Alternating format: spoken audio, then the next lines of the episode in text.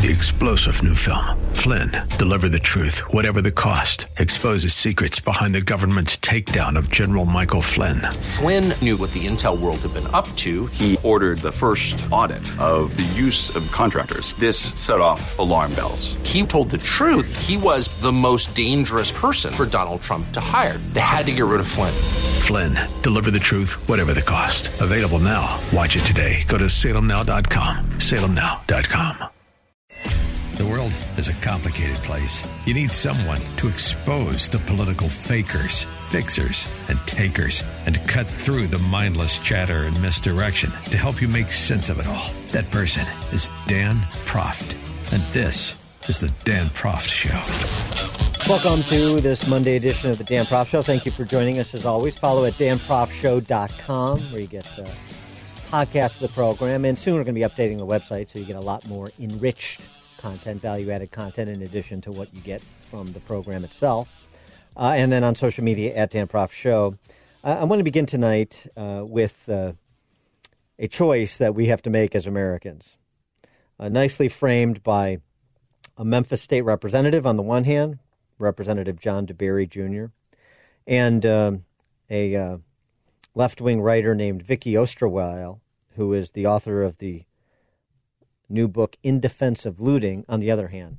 You've probably, by the time of uh, my show, you've heard a lot about the details of what happened over the weekend with the murder of a Trump supporter in Portland, with the shooting of police officers in St. Louis, including a murder of one police officer in St. Louis as well as Chicago, two in each city, um, and uh, some of the incendiary rhetoric on the streets of Washington, D.C., as well as Portland from Black Lives Matter and Antifa types. So we'll, we'll get to that a little bit later for a refresher. But I think this is a, a better frame for uh, wider discussion and uh, deeper thinking on the issue.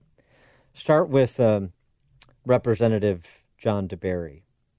Uh, he is a, a, black gentleman from Memphis. Interestingly, he's a black gentleman who was kicked out of the Democrat Party earlier this spring, before the remarks you're about to hear, because he dared to disagree with the cultural Marxists, even in Tennessee. Even in Tennessee. So you think that, again, the cultural Marxists aren't the dominant force in the Democrat Socialist Party in 2020 America.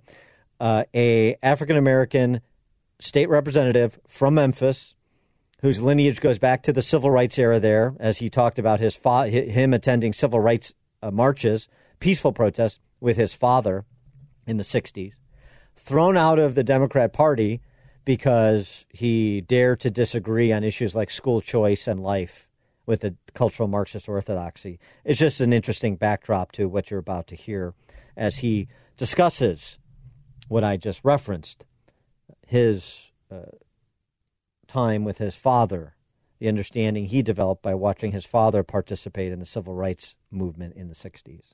I went with my father when he and our neighbor got one of those I am a man signs and went downtown Memphis and watched him stand there proudly with Dr. King and other men and women, black and white, who had enough courage to stand up against what was wrong. And the way they did it, they had on their suits, their shirts, their ties, hats, and if it was cold, their overcoats, they locked arms and they marched peacefully.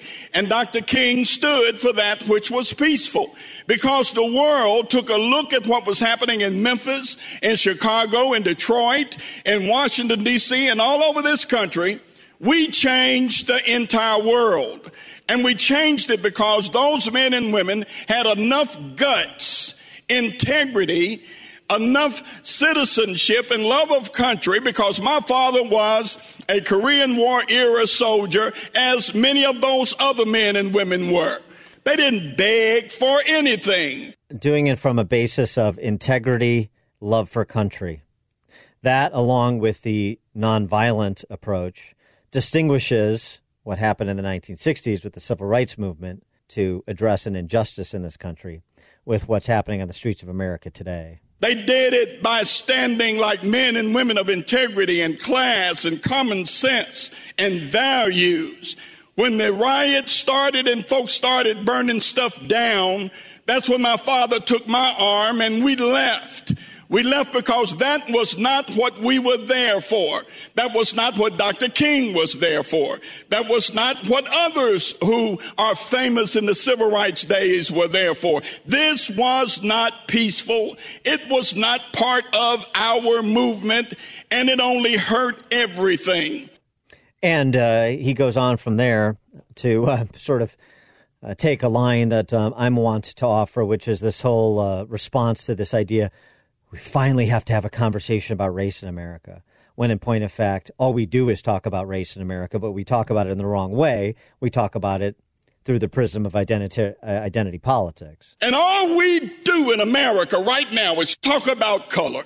Every issue Every issue is about race, it's about color. Instead of us sitting down at the table like men and women of common sense and common justice and understanding that our enemies are looking with a greedy vigilance upon us as we tear ourselves apart eternally. They have been watching us for 50 years, preparing step by step by step by step for us to kill ourselves. And I may not be back here next year. And I'm sure everything I say, say is going to be misconstrued and misquoted and used against me in November. Fine, fine, because I stand for my father's legacy. I stand for the men and women who acted like they had some sense and some courage and changed this country. Some, uh, sometimes there are more important things than being reelected. By contrast, Vicky Osterweil. It's the other way we can go. This is sure to be a number one bestseller and in your kids' classrooms in short order. Vicky Osterweil's book, In Defense of Looting, which came out last week. In Defense of Looting. She's a writer for, uh, among other left wing outlets, The Nation. How do you define looting? She's asked in this interview she did with NPR. When I use the word looting, she responded, I mean the mass expropriation of property, mass shoplifting during a mo- moment of upheaval or riot. That's the thing I'm defending. I'm not defending any situation in which property is stolen by force it's not a home invasion either. It's about a certain kind of action that's taken during protests and riots. So you see, all you have to do is uh, identify a cause you believe to be righteous, get your friends together, go to the downtown business district, and lay waste to it. And if you're doing it as a group under the rubric of, upheaval, uh, rubric of, uh, of upheaval or riot, then it's defensible because that's just the max expropriation of property, not a one-off burglary. She um, goes on to say, "Can you?" Uh, in response to the, can, whether or not she can offer a distinction about the rioting and looting that have gone hand in hand. She said rioting generally refers to any moment of mass up, unrest or upheaval. Riots are a space in which a mass of people has produced a situation in which the general laws that govern society no longer function, and then people can act in a different way in the street and in public. I'd say rioting is a broader category in which looting appears to be a tactic. Yeah. Uh, and uh, what about um, looting and rioting, which are, seem to be used interchangeably even by her, as a tactic. It does a number of important things, gets people what they need for free immediately, which means they're capable of living and reproducing their lives without having to rely on jobs or a wage. Sure. What they need immediately, you know, a Louis Vuitton purse, Ferragamo shoes, a watch. They need immediately. Mm-hmm. It also attacks the very way in which food and things are distributed. It attacks the idea of property. It attacks the idea that in order for someone to have a roof over their head or have a meal ticket, they have to work for a boss in order to buy things that people uh, just like them somewhere else in the world had to make under the same conditions, you know, having a boss. It points to the way in which that's unjust. And the reason the world is organized that way is for the profit of people who own the stores and the factories. So you get to the heart of the property relation that, and demonstrate that without police and without state oppression, we can have things for free. It's just that simple. If only we could dispense with the police.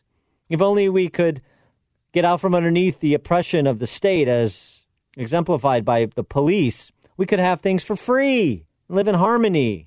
This is one of the manuals that falls right in line with white fragility. It falls right in line with a New York Times podcast that suggests that the problem in New York City public schools, which you have to be on the lookout for is white parents exer- exerting too much power. This is all of the same kind. And I'll give the, the closing comment to State Representative John DeBerry from Memphis, a question we should all be contemplating. Don't you know that the people who are looking at what's happening in Washington, in Detroit, in Portland, in Seattle, they're getting emboldened because we act like a bunch of punks, too frightened to stand up and protect our own stuff. You tell me that somebody got the right to tear down property that Tennessee taxpayers paid for? that American taxpayers paid for, and somebody has the right to destroy it, deface it, and tear it down? What kind of people have we become? What kind of people have we become, at least in certain quarters? That's an operative question going into the full fledged election season, isn't it? Coming up, uh, we're going to talk to former New York Times reporter Alex Berenson about uh, some uh, momentous uh, declarations and uh, data from the CDC, get some context so that you have a better understanding of it when you have conversations about things like lockdown policies, which, oh, by the way, are being questioned even across the pond by BBC's medical editor. Welcome to the party. More, including with Alex Berenson right after this.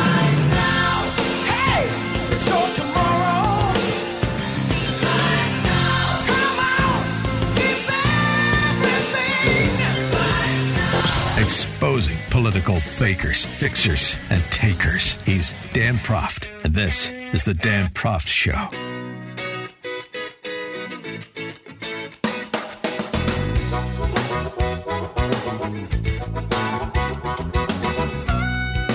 Welcome back to the Dan Proft Show. Yeah, I know we've talked uh, quite a bit about how uh, the uh, DC press corps has covered violence on America's streets you know, fiery but peaceful protests with correspondents standing in front of burning buildings, I should say.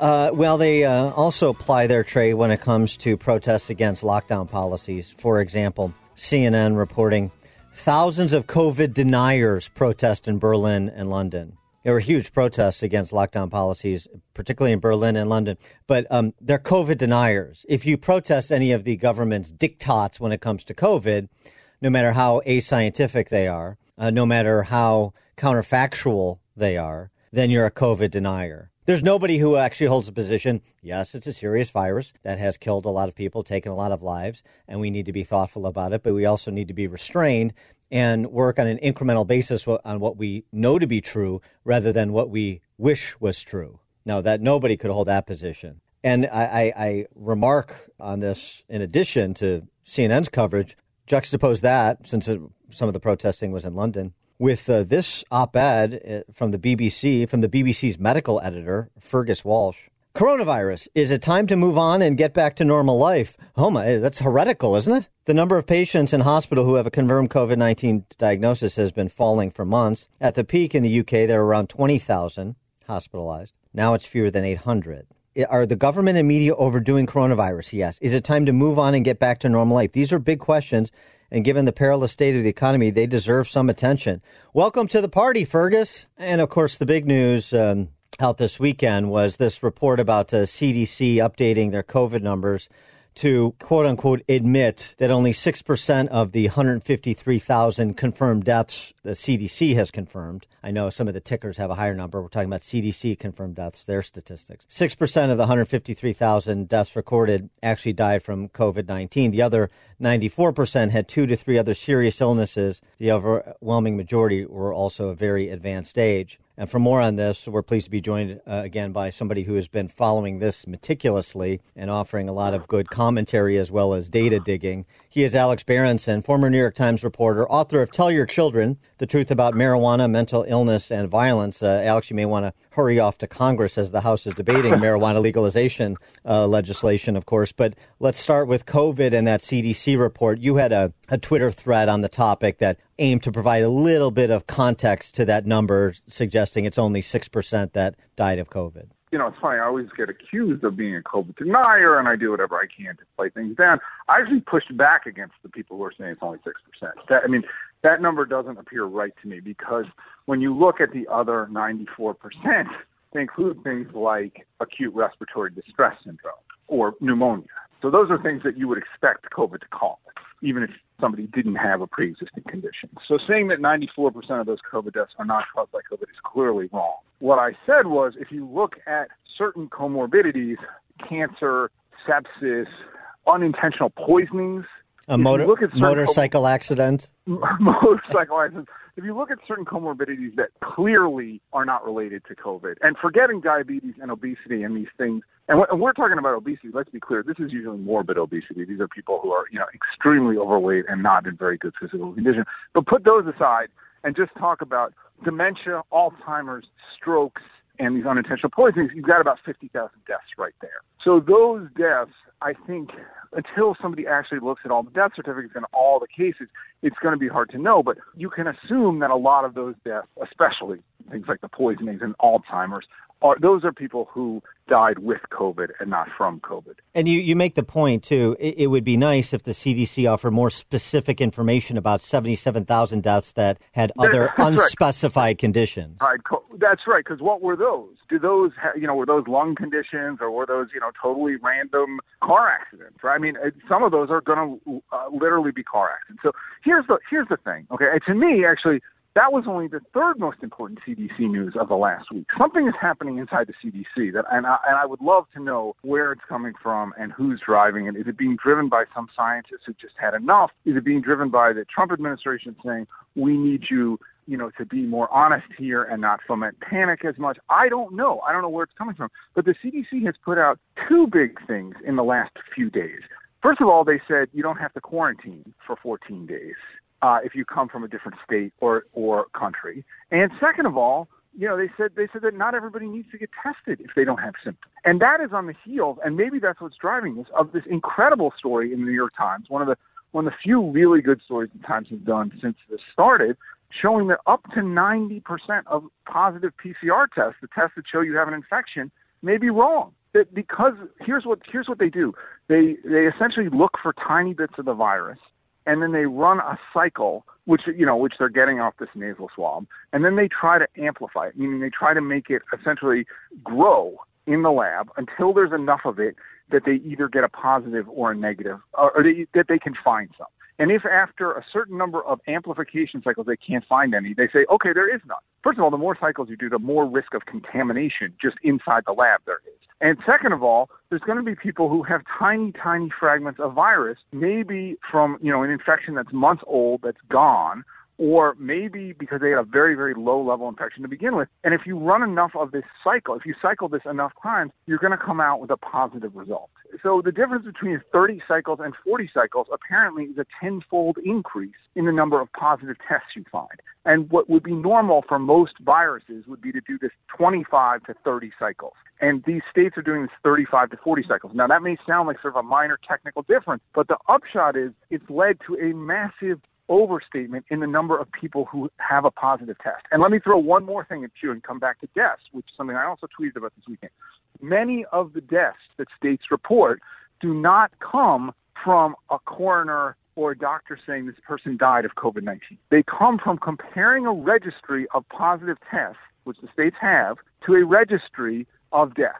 And if your name is on both, you come out as a COVID death no matter what, okay? Because you had COVID at some point according to the test, and you died. And the states have disclosed this. The Illinois, I think it was the, the Cook County Medical Examiner disclosed this. The Maricopa, Maricopa, Maricopa County in Arizona disclosed this. So, so, so if you have a situation where you're getting lots of positive tests that you really shouldn't, and you're then using those results to determine who died of COVID, there's going to be some overstatement of COVID deaths. So, so, uh, so uh, you know, and and and basically, it's very very interesting now that the CDC they didn't publicly say that, okay, but they did publicly say don't go get tested if you're asymptomatic. It's really amazing that they said that. Part part of it may be because in Chicago, New York, all of the travelers uh, are taking one way tickets out of town. that, that that may have something to do with it. But We're we're really at a very strange point in our in our you know political, medical, legal world right now where where where there's a lot that's happening that's not grounded in science, and yet the people who are pointing this out get accused, constantly being accused uh, by CNN and the New York Times of being hoaxers and deniers. None of it, none of that is true. I'm not a denier. You guys are not deniers. We're not denying COVID is real. We're denying that maybe we should blow up our world. When we come back with Alex Berenson, uh, I want to get his take on what he thinks public opinion would be, how it would change if people had a better handle on the scale and nature of COVID 19 related deaths. as well as the uh, impact of lockdown policies, both impact in terms of extent as well as duration. More with Alex Berenson right after this.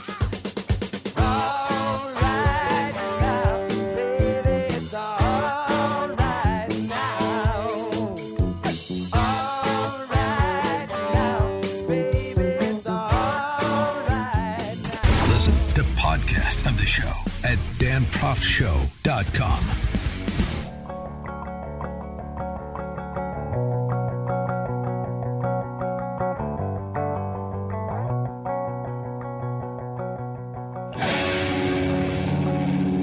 We're back with Alex Berenson. We're discussing the decision making and data from CDC over the last week. And with respect to the death count, you know, it's one of those things. It'd be interesting to survey people and understand, you know, if you knew that the number of COVID deaths, actual COVID being the proximate cause of the death, was 50 or 60,000 rather than 150 or 170,000, would that change your mind about policies? I don't know what the answer is. Uh, it also would be interesting to survey people and say, if you knew that two weeks to flatten the curve, six months later, was projecting out to be the way that we're going to live for, no, and your, the way that your children are not going to be educated, for example, for the next year or two years, would that change your attitude about lockdown policies? I think, particularly the latter question, you'd see some real movement in people's opinions about this. Well, what if you said to people, if you knew that you know 100,000 people have died of COVID, and in a you know in a bad flu season, 60 or 80,000 people die, and we believe that the lockdowns have killed 58,000 people, or whatever the number may be. Mm-hmm. Okay, because there's a real number.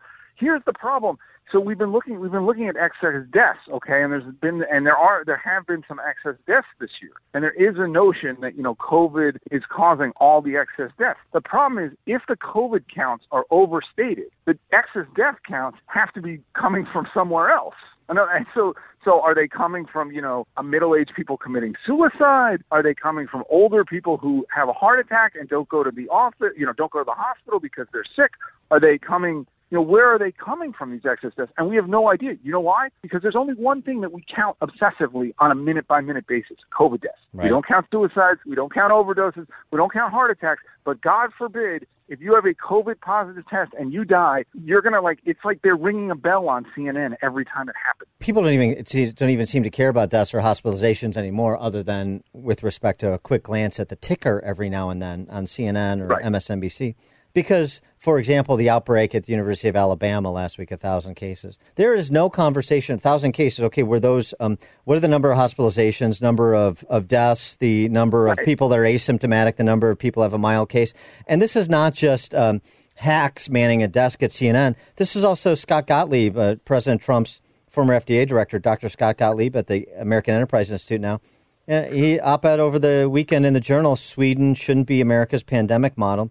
And he does sort of the same thing here. He writes, COVID spreads too easily to think it can be confined to the young. The summer epidemics in Sunbelt states initially affected mainly a younger cohort, then seeped into an older population. A wedding in Maine caused an outbreak that spread to a rehab center and a jail. It is neither possible nor desirable to lock away the elderly and people with underlying health conditions. So he argues that those promoting the Swedish quote unquote let it rip policy are uh, misunderstanding how far we are away from anything resembling herd immunity and that we need to be still in this uh, mode of uh, particularly substantial lockdown policies. People have sent me this op-ed, and I've not read it yet, so I'm going off your uh, description of it.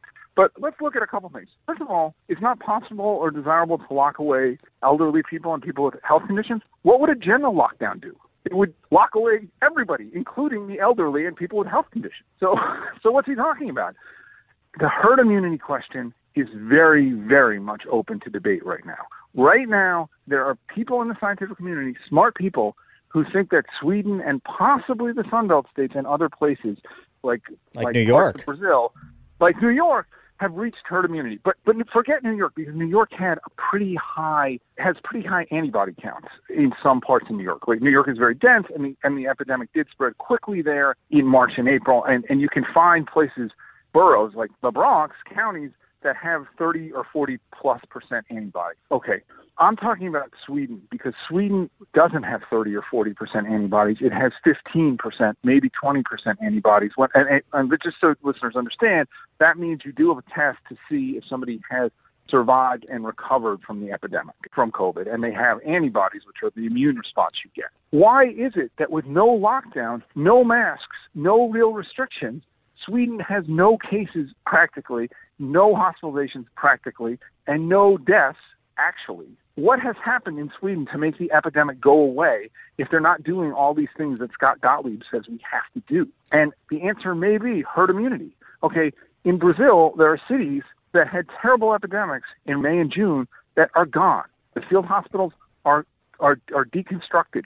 There are no more people practically dying of COVID in these places. And and this is Brazil. There's been there you know uh, people are not complying complying with the mask restrictions. They're, they're not really doing much to stop the epidemic, and yet the epidemic has stopped on its own. So here's the thing. Scott Gottlieb may be right that we need to get to 60 or 70 percent for herd immunity, but there's increasing real world evidence that he's wrong. He is Alex Berenson, former New York Times reporter, author of Tell Your Children the Truth About Marijuana, Mental Illness, and Violence. Alex, thanks as always for joining us. Thanks so much.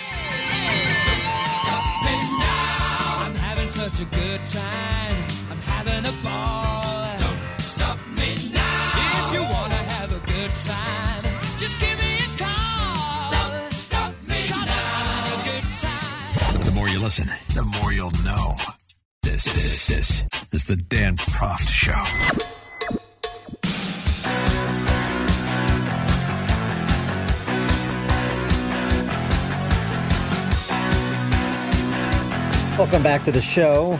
And um, the Ethnic Studies Bill, known as AB 331, passed uh, California's assembly last year.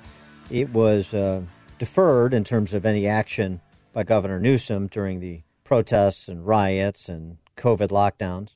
So it's pending his signature. It will require all school districts in California to offer a semester long ethnic studies class starting in 2025. The model curriculum on the uh, state's uh, education department website suggests the course should, quote, build new possibilities for post imperial life that promotes collective narratives of transformative resistance that's a, a, a sentence chock full of uh, Marxist dog whistles, isn't it? Examples of systems of power, which can include economic systems like capitalism and social systems like patriarchy. Among the approved topics, racism, LGBT, LGBTQ rights, immigration rights, access to quality health care, income equality, and so forth. This is K through 12 curriculum. You think uh, I was joking around when uh, at the top of the hour I talked about Vicky Osterweil's new book, in defense of looting as part of curriculum in K through 12 school systems across the country in the near term. California may be the first to adopt it. For more on the topic, we're pleased to be joined by Charles Steele, associate professor at Hillsdale College, where he holds the Herman and Susan Detweiler Chair in Economics. He's also the author of the uh, new book himself called The Great Reset. Charles, uh, Professor Steele, Charles Steele, thanks for joining us. Appreciate it. Great, thank you. Uh, happy to be here. Let's. Uh, I, I, should. I'm sorry. Correction. It isn't. That, I don't actually have a book on this yet. Oh, I, a piece. I'm sorry. Yeah, I, am yeah. so I'm too uh, focused on Vicky uh, Osterweil's book. I'm still uh, still reeling from it. Yes. Um, right. So, uh, as opposed to per your piece, the Great Reset posing the great danger. Let's start with education, um, and and you know this question that keeps coming back as more and more parents are learning more about more about what their schools have been teaching their kids should parents be trying to break their kids back into K through 12 the K through 12 systems they've been in in so many places or frankly uh, find a new place for them to matriculate? I think it's extremely important that parents start paying very close attention to what's going on in the schools and begin either uh, correcting that or getting out. Um, I know that a number of our, my former students who graduated have gone into education. We're working in classic schools and in uh, in uh, charter schools and things. But we definitely need alternatives because much of the education system has been hijacked by the left. Yeah, and uh, and we see this playing out the legislation that's pending Governor Newsom's signature in California, as well as just sort of the union domination of so many of these school districts. You can have 80, 90 percent of parents say we want in class learning at least for a portion of the week, and uh, guess what? Your uh, local teachers union has veto power. Right you know, I, I uh, here, here at Hillsdale College, where I am, we uh, of course are, are having in-person classes, but I don't think you can really have a have a do what a what a school is really supposed to do without being around people. You can't do it remotely. if you can do it remotely, there's no point in having the schools. Those uh, places that can be done entirely remotely, we should just go to online uh, for the for the types of lessons they're delivering. When you when you're talking about the Great Reset in general terms, um, what is it that you see coming? And I, I suppose part of that is uh, flying off of who you see accruing more power during this time. Right. Well, let me say what the Great Reset is. The, the World Economic Forum. This is the organization that hosts the, uh, the, annual Davos conference, where all sorts of uh, uh, uh very influential heavy hitters uh, from around the globe, finance, business, government, academia, gather and have a uh, conference to discuss the world world economy and world situation. Well, they're proposing a set of initiatives that they call the Great Reset, and they look at it this way. They believe that the world is facing multiple crises uh, uh, concerning uh, the environment, concerning healthcare systems, social justice, and and finance. And they believe that this is a golden opportunity. That the COVID shutdown, the the corona Chinese coronavirus shutdown, has given an opportunity to restructure economic, political, and social systems, and they call that the Great Reset and so they are proposing initiatives uh, uh, to do this, and much of it looks very top down and not. Uh, it's not the sort of thing that I think most people would be willing to accept if they understood what was going on. Well, and this, um, yeah, and this this comes as no surprise, and we're seeing that translated into uh, domestic policy gambits as well by uh, political parties at the uh, at the at the national level in the West, including, of course, the Democrat Socialists here in America. And it speaks to this larger uh, shibboleth that's out there. I wonder if you would comment on.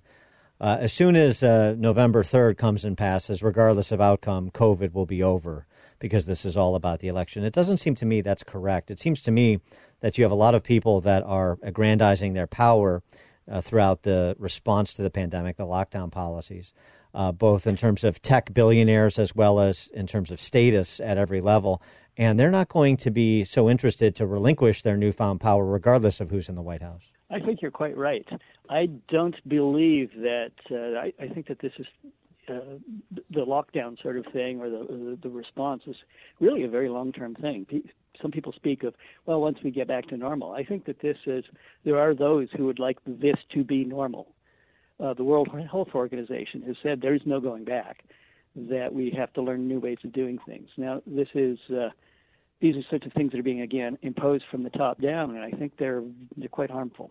And, uh, and, and yes, it, uh, but you're also quite right that this is uh, you know a, a shifting of power, people trying to take power. Yeah, and, and as we were talking about a little bit earlier in the hour with Alex Berenson, uh, those who uh, ask questions, much less disagree, uh, are treated as deniers and to be uh, marginalized and dismissed, uh, as we see with protesters in, in Berlin and London and elsewhere. Sure. When I talk about the Great Reset and the things that are that are being planned, I use only, almost entirely, exclusively, materials that come from the World Economic Forum. So I can't be accused of uh, of making things up. Um, these are simply things that are out in the open that people are uh, people are talking about doing the uh, if uh, listeners want to see the sorts of things that are being talked about, you simply go to the World Economic Forum uh, website and uh, type in, you know, do a search on Great Reset. There's more material than you could ever read. Um, they're, they're, they're quite upfront about some of the things they're doing. He is Professor Charles Steele. He's associate professor at Hillsdale College, where he holds the Herman and Suzanne Detweiler Chair in Economics. And uh, his piece, Great Reset, poses greatest uh, proposes great danger. Uh, check out that conversation also at the Heartland Institute's uh, website, heartland.org. Professor Steele, thanks so much for joining us. Appreciate it. Well, thank you.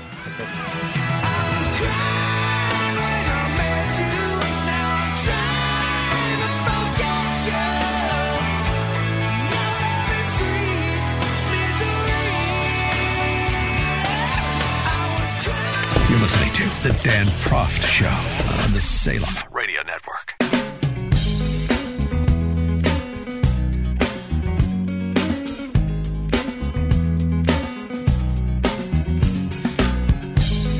Welcome back to the show. I, I just got to go back uh, to the top of the hour in our discussion of John DeBerry, the state rep from Memphis, and Vicky Osterweil, the uh, author of In Defense of Looting. I, I, I, think the contrast is particularly salient Not necessarily because there's a lot of people who subscribe to Vicky Osterweil's perspective, this Marxist defense of looting, the silliness, just as it is the case with Nicole Hannah-Jones and her sim- looting is symbolic taking and so forth. But I don't think there's an appreciation for who the left really is and what they really want. And they're telling you. They tell you on the Black Lives Matter website. They tell you in White Fragility, Robin DiAngelo's bestseller. They tell you right here, uh, Vicky Osterweil in her book, In Defense of Looting. I mean, for example, from her book, it's actually a Republican myth that has, over the last 20 years, really crawled e- into even leftist discourse that the small business owner must be respected, that the small business owner creates jobs and is part of the community. That's actually a right wing myth. Uh, the courage to come out against the small business owner operator, the entrepreneur, the job creator. That's a myth in the sense that that does not absolve them of a redistribution or, as to use her Marxist nomenclature, mass expropriation of their work product. That's where it's at. Now, there's also some fun comments if you go to the Amazon book review, like this one. I gave it two stars instead of one because while it is empty headed garbage, it was a bargain since I shoplifted it. putting it into practice. Right. As Vicky Osterweil, I can't be upset about that. I can't even believe she's charging for it on Amazon. This should be a, a uh, complimentary pamphlet, right? Well, now uh, to, to close, to close the hour, uh, because this was such a uh, powerful speech that State Representative De, um, John DeBerry gave, State Representative from Memphis. Um, remember, we left uh, the, the first segment this hour with him asking, What kind of people have we become? And he um, offers in closing sort of a restatement of that question with some additional context. Peaceful protest ends peacefully. Anarchy ends in chaos. And what we see happening right now, any of us with any common sense, any common sense whatsoever, know that what we see is not peaceful. So we can continue to fool ourselves and mix with words and use rhetoric and public relations in order to frost this stuff over and put a nice picture on what we see that is frightening. Frightening. I have a nephew who is a policeman who talked about getting attacked the other night. You're telling me that somebody has the right to throw feces and urine in the face of those that we as taxpayers pay to protect us, and that's okay? What has happened to us? If we don't get this right right now, I've got grandchildren. I don't want to see the country we're going to have 5, 10, 15, 20 years from now. If we don't start acting like we got some guts, right now, brethren, sisterin, friends, colleagues, right now. Right now.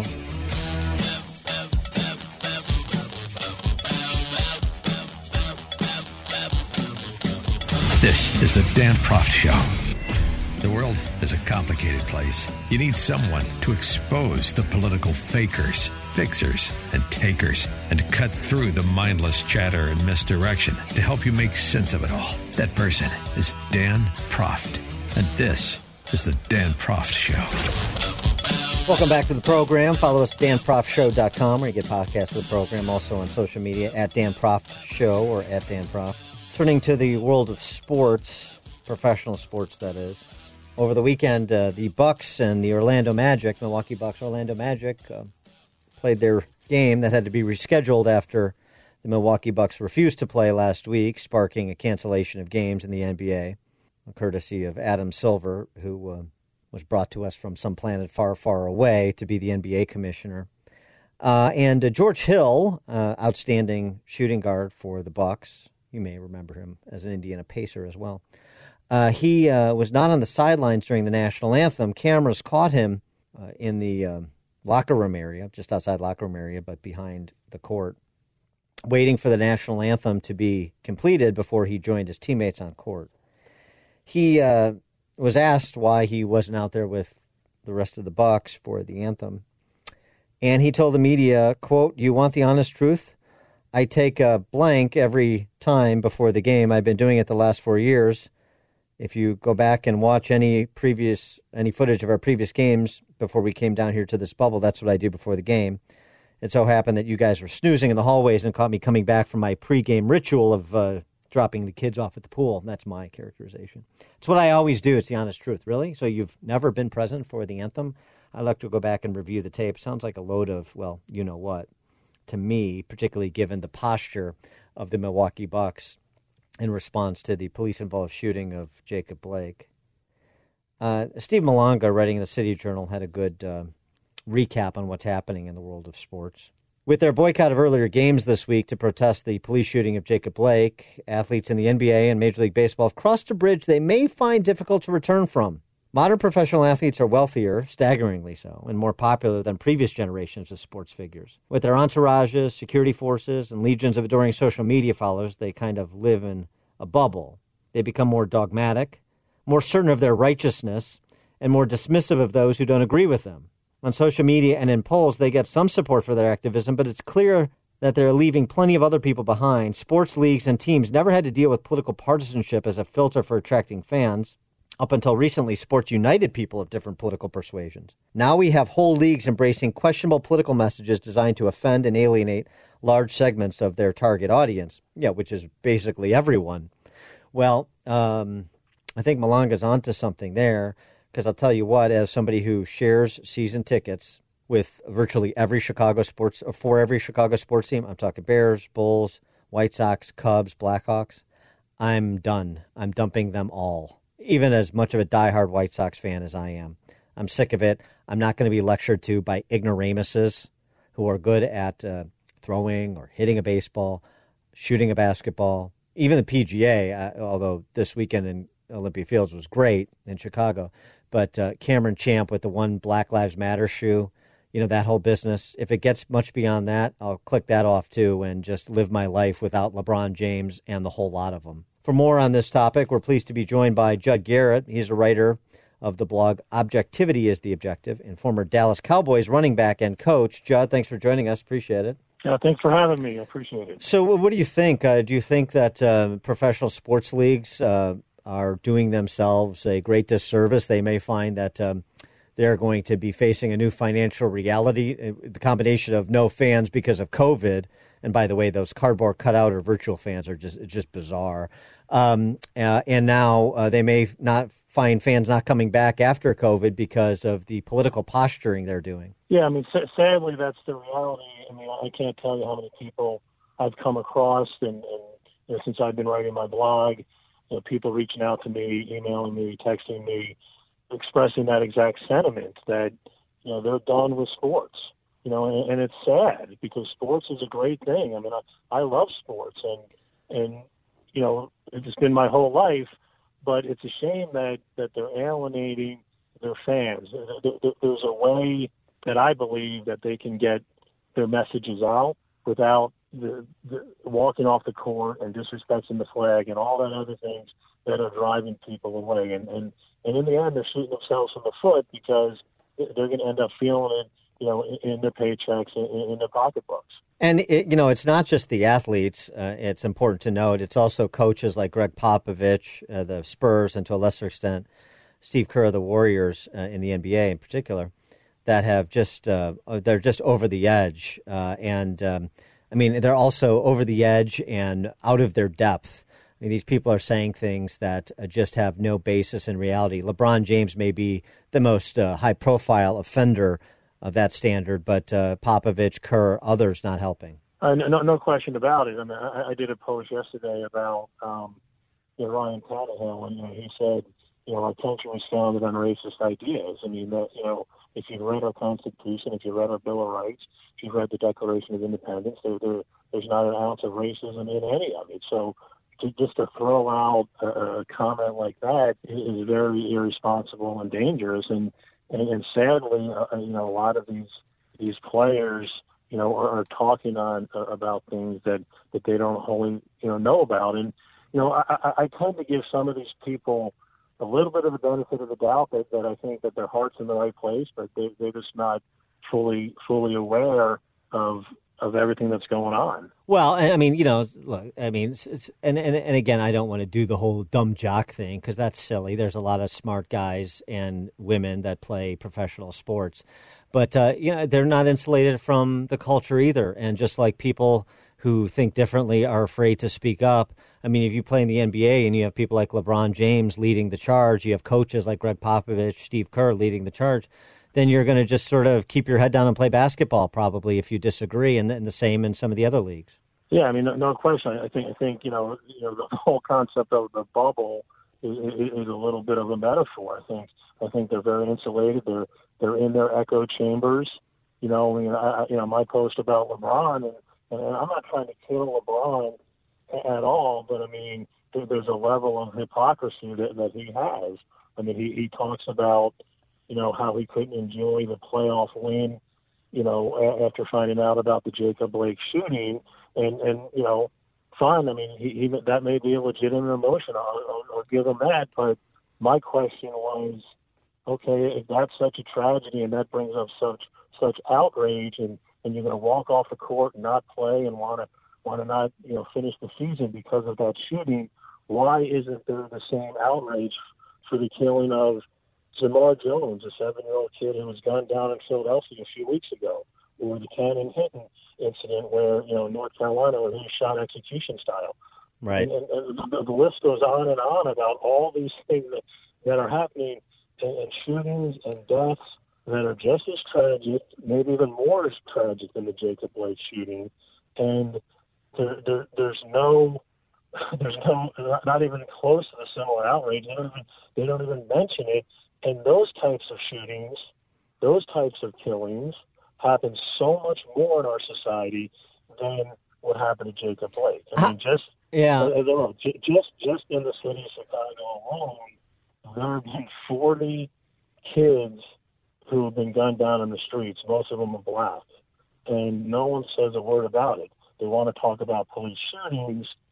That's fine, but they don't want to talk about all these all these other killings and to me, what's happening is people look at it like myself and say, the fact that there's such a disconnect, the fact that there's such hypocrisy, to me, almost discredits what LeBron James is trying to do and makes it seem like it's motivated more political than actually trying to save black people's lives. Well, there's no question it is, and I wonder how much you think is driven by the media, uh, not the just the political press corps, which uh, is you know, comes over the top across sector, but also the sports press corps, which is left too, with maybe the exception of you and the guys at Outkick like Whitlock and Clay Travis.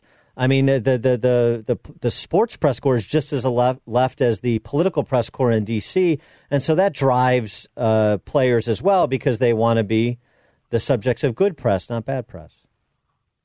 No question. They're they're they're, they're yeah they're they're going. That's that's a little bit of the echo chamber. That's what they're hearing. That's what they're appealing to.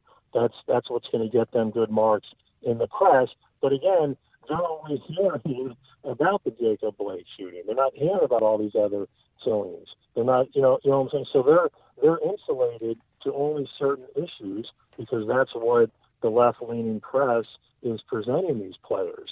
So it's it's a little bit understandable why they are where they are because of where the press is.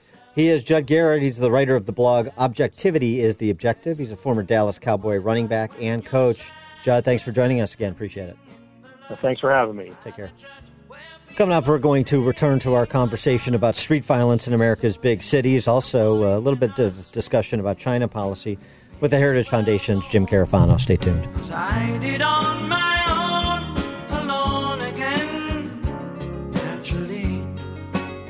Exposing political fakers, fixers, and takers. He's Dan Proft, and this is The Dan Proft Show.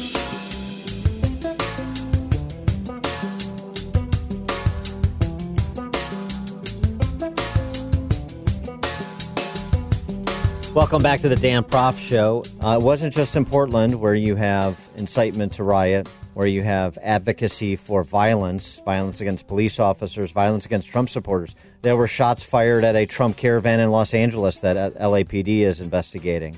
And in Washington, D.C., you had this individual take the microphone at a Black Lives Matter rally, I guess you call it, uh, in the middle of town. Uh, Muriel Bowser, the mayor of D.C., has gotten more of a pass than she deserves with what's happening in D.C. That's going to start changing as long as she allows individuals like this one to lord over the streets. I'm at the point where I'm ready to put these police in the fucking grave. I'm at the point where I want to burn the White House down. I want to take it to the senators. I want to take it to the Congress. I want to take the fight to them. And at the end of the day, if they ain't going to hear us, we burn them the f- down. I'm one that talk real I talk it in New York and I talk it in DC. The same way I police up in New York, I cops up here in DC. The same way I bust police in the head in New York, I bust police in the head in DC. Now, it's a lot of people, and I'm gonna be honest, it's a lot of people that's on this front line. And one of the things that I always say, don't get on this front line if you ain't gonna fight. Don't get on this front line if you ain't gonna take no hit. Don't get on this front line when the police push up, you push back. If you won't be on this front line and them racist, nasty, punk police is pushing up, you push the. Mm-hmm. This on a weekend where uh, four officers were shot, one murdered in St. Louis.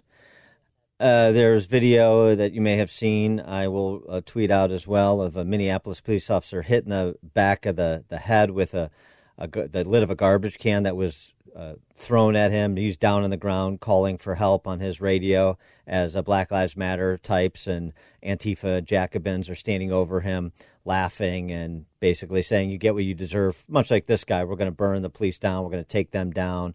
I F up police in New York, I F up police in D.C. And so the uh, discussion about what President Trump should do, as we've been having on a rolling basis over the last several months as the violence has intensified, should he. Uh, just offer help and then hey if you want the help great if you don't want the help okay fine um, then you'll let things uh, go however you want them to go it's your city it's your state he has a responsibility duty duty to enforce federal law to protect federal property and so the dispatching of federal law enforcement with respect to courthouses that were under siege statues federal property that was under siege but uh, does he have a responsibility, moral one, not constitutional one, to do more? Or, as the Wall Street Journal opine, should he stand down? Should he tell his supporters to stand down, even if they're peaceful, and uh, let the cities be what they're going to be? For more on this, we're pleased to be joined again by our friend Lieutenant Colonel Jim Carafano, our weekly visit, Vice President of the Kathryn and Shelby Cullom Davis Institute for International Studies at the Heritage Foundation, author of books including Wiki at War and Private Sector Public Wars. Jim, thanks for the call. Appreciate it. Hey, good to be with you. Uh, well, you wrote a piece in Fox News that we uh, talked uh, recently, that we talked a bit about uh, last week, about why you think this is going to continue, and I think you made a bunch of cogent points as to why it's likely to continue. Uh, but if it is, uh, just starting from the premise that it is, then what should Trump's posture be? I mean, it, should it be more than tweeting and overtures of assistance? Should it be uh, more aggressive than that? Or should he lay back and say, I've offered help, and if Ted Wheeler and Jenny Durkan and Jacob Fry and Lori Lightfoot and on down the line, if they don't want my help, they don't want the federal government's help, then they don't want it. Yeah, I think there's I think there's a middle ground there. First of all, we have to recognize the federal government has limited assets. If you take every federal law enforcement officer, add them up together, it's slightly more than the police force of New York City. So it's it's not that many, and and many of them have day jobs. They're guarding the border. They're arresting illegal aliens. They're protecting federal property. So there's a limited capacity to surge federal law enforcement. There's also limits what you can do with the National Guard. The National Guard is when it's deployed in the domestic scene is largely there to provide assistance to law enforcement and to guard stuff. So they're they're not really going to go after this. So the the root of this is the organized criminal activity, and and the reason why not so it's so dangerous is not just that it's criminal, it's that for some you know that's not radical enough and we get the shootings and the killings and then and then for some this this is an excuse for for counter revolutionary violence and you get the opposite so it really does fuel insecurity in our neighborhoods. So, what can the federal government do? There's a couple of things. One is they can enforce federal law. So, you can selectively deploy federal law enforcement where you see the greatest threat and the greatest need to enforce federal law. That's one thing you can do. Um, if if state and local authorities are not prosecuting crimes uh, and they are are human uh, and they are civil rights violations, the federal government can step in and, and do a special prosecutor. Again, not unlimited capacity, can't do that everywhere, but you can send in a special prosecutor on a limited basis, and you can start putting people in jail on your own. And the third thing you can do, and to me, which is the most important, is you can launch RICO investigations because organizing criminal activity isn't itself a crime and a federal RICO investigation is going to enable you to find the organizers, the people that are funding this, the people that are providing logistical support, roll them up, and and start to disaggregate the, the organizations that are fueling the, the, violence and the rioting in our cities. Regarding uh, following the money, you've noted uh, in your piece in Fox News that I referenced that uh, these groups are well resourced so uh, the approach that should be taken, uh, I think you're leading to the argument that uh, there need to be RICO cases brought against Antifa and other such organizations that engage in this sort of organized violence, just as there were, just as RICO was used uh, in a bygone era to uh, break up mafia crime families. So there, there's two issues there. One is, and we've seen a lot of this, which is organized criminal activity conducting under under a disguise. You know, just like the Viet Cong would go into a village and say, "I'm just a simple farmer." Mm-hmm. We have people at riots pretending to be um, groups of mothers, uh, press wearing press wearing things that say press, and they're actually just rioters. Uh, we have groups like this, so they are hiding, which again is a you hide. Why do you hide? You hide because you know what you're doing is an organized criminal activity. And and the other thing is is I think you're right. Follow the money. So you know, we've even seen evidence online of people saying GoFundMe campaigns and GoFundMe campaigns asking for money for vests and helmets and all things which you only need if you are intent on being offensive and going into a rioting situation. I mean, if you don't need all this safety gear, if your goal is not to go out and hurt people and riot and fight with the police, um, I, you know, so the problem here is a lot of this money is coming from people, well-meaning people who think they're just helping out, and corporations who are donating tens of millions of dollars to groups, and they have no idea where that money is going and what it's being. When we come back with Lieutenant Jim Carafano, I want to uh, talk more about uh, the underwriting of these uh, organizations like Black Lives Matter. And uh, if there should be any consequences for the big corporations that are donating money, I would suggest as sort of extortion money. Uh, more with Carafano when we come back. I've got two tickets to paradise.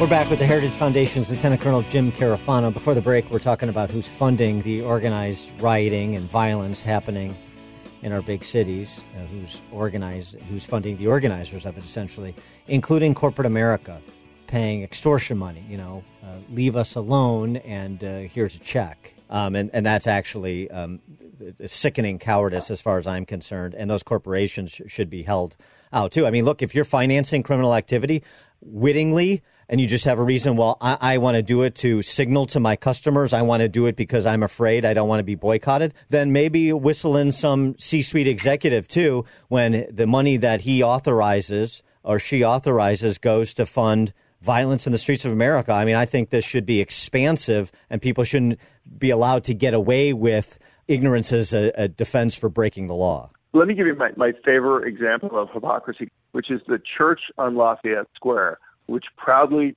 purports we support Black Lives Matters sign in every corner of the yard. That church is boarded up. It is surrounded by a chain link fence, and the chain link fence is protected by a concrete barrier to protect the church against Black Lives Matter. Well, wait, I uh, protect them against peaceful protesters, Jim? I don't understand. I mean, this is the hypocrisy. I, I, I really was upset about the NBA, you know, protests in the playoffs where they're demanding justice. When you know, look in, and I've said this with every single shooting incident. If you really want justice, then you have to demand an investigation that's appropriate and in the end transparent. That does not happen in 24 hours. And for a national sports association to say, well, we are protesting that justice isn't being done here, and we're not even 24 hours into the incident, we don't even really know all the facts is actually fueling and enabling and normalizing violence and causing people to go to the street and take the law into their own hands. So we have the National Basketball Association essentially promoting vigilantism. Uh, I wanted to um, talk about something uplifting since so much of this is depressing, and that is Chen Guangcheng, the Chinese dissident who spoke at the Republican National Convention last week. It didn't really matter the venue. What mattered is what he had to say about the Chinese Communist Party that is um, the, the autocratic rulers of that country. Although it was noteworthy, it happened at the RNC and not the DNC. Uh, here's uh, some of what uh, Mr. Guangcheng had to say. Standing up to tyranny is not easy. I know. When I spoke out against China's one child policy and other injustices, I was prosecuted, beaten, sent to prison, and put under house arrest by the Chinese Communist Party, the CCP. In April 2005, 2012, I escaped and was given shelter in the American Embassy in Beijing. I'm forever grateful to the American people for welcoming me and my family. This is um, an illustration of the we love the Chinese people. We don't like the Chinese communists and what they're doing to that country and their people. And that's the distinction. Uh, and uh, if I had the capacity to feel human emotion, Jim, I would have been moved to tears by what Mr. Guangcheng had to say. Um, you know, I'm going to say I, I met him, and we had the honor of hosting him at the Heritage Foundation, and, and really hearing his brave and inspiring personal story. And and he really is uh, just a, a true, true hero. You know, this really, in many ways, ties back to the problem we were just talking about. I mean, here we have these incredibly unbelievable human rights abuses in in China, and you know, people just don't seem interested. Uh, you know, that, which leads me to believe, and you know, particularly the NBA, which does a lot of business in China, and they have no interest in, in addressing human rights issues in China, but they're all upset about, you know, Black Lives Matter. But they're not really upset about Black Lives Matter because if they did, they would be condoning and, and encouraging violence. Um, we have substituted politics for morality. Uh, and then we have taken our politics, which we have substituted morality, and we and we say that that trumps rule of law. Well, you know, fundamentally, that is the definition of fascism. And, and I, so you said there's no uplifting story here. And, you know, I think the uplifting story is I don't think most of the country is with this. Mm-hmm. You know, and not every city is being burnt to the ground. Uh, and even in D.C., you know, the mayor, for all the mayor, you know, when we had this stuff in Lafayette Square, they called out the National Guard.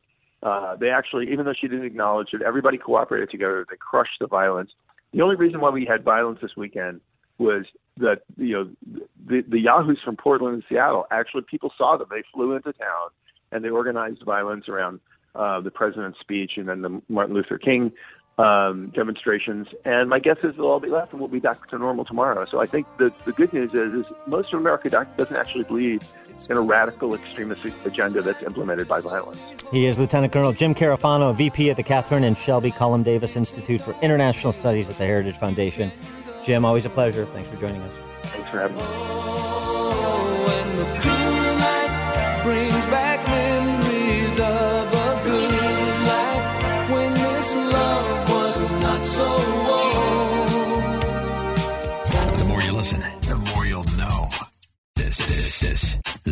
Proft Show.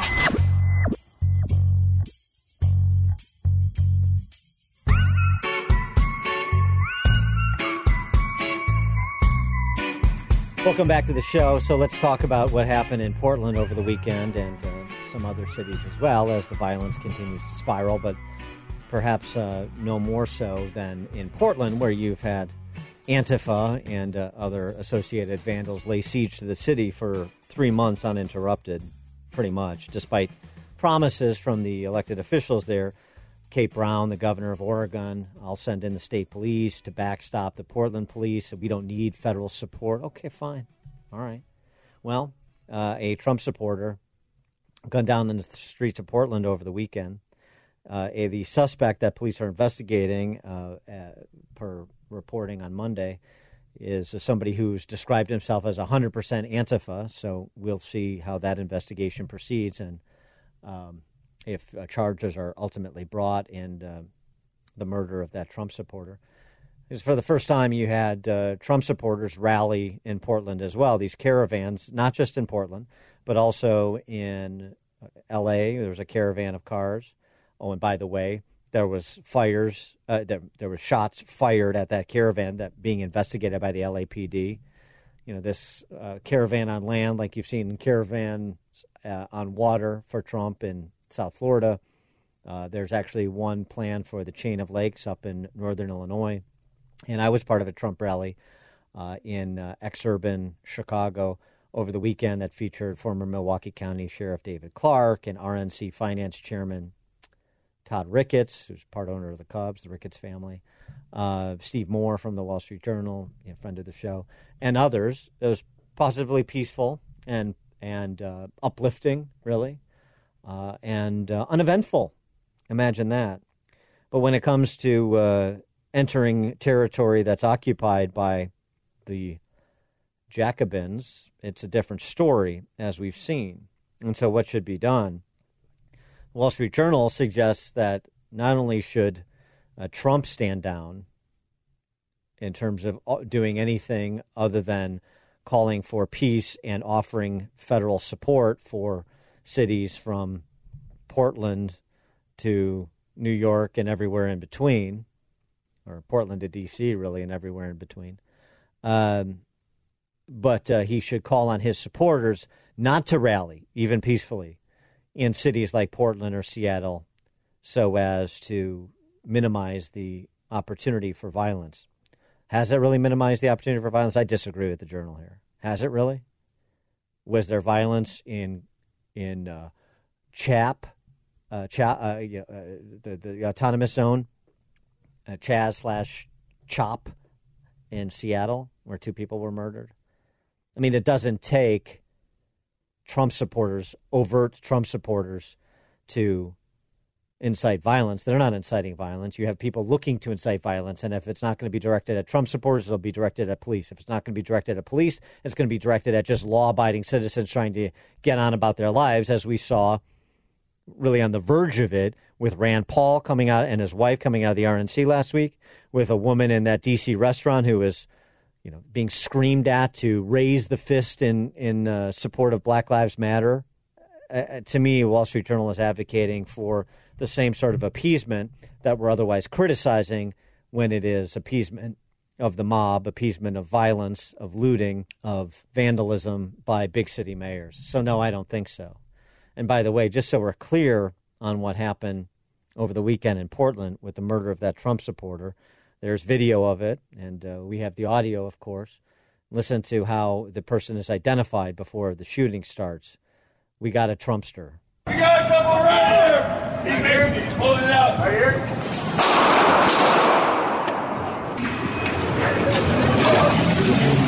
You okay? Jay. Go. Jay.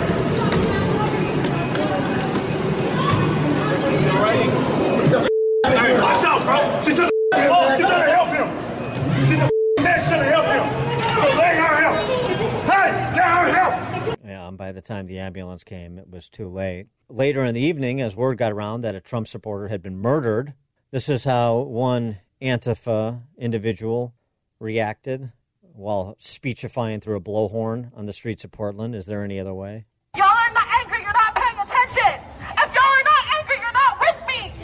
Wake up! We're with you! Everybody needs to realize what's going on in these streets. Our community, our community can hold its own without the police. We can take out the top on our own. I am not sad that a fascist died tonight.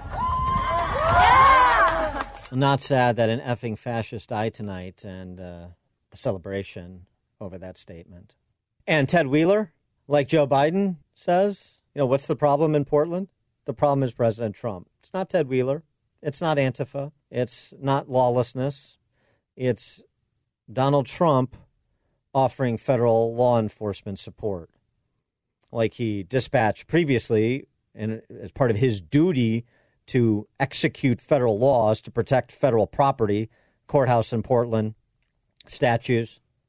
But that's provocative. Appeasement's not provocative, according to Ted Wheeler and Joe Biden.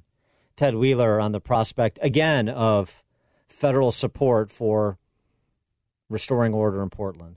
Do you seriously wonder, Mr. President, why this is the first time in decades that America has seen this level of violence? It's you who have created the hate and the division.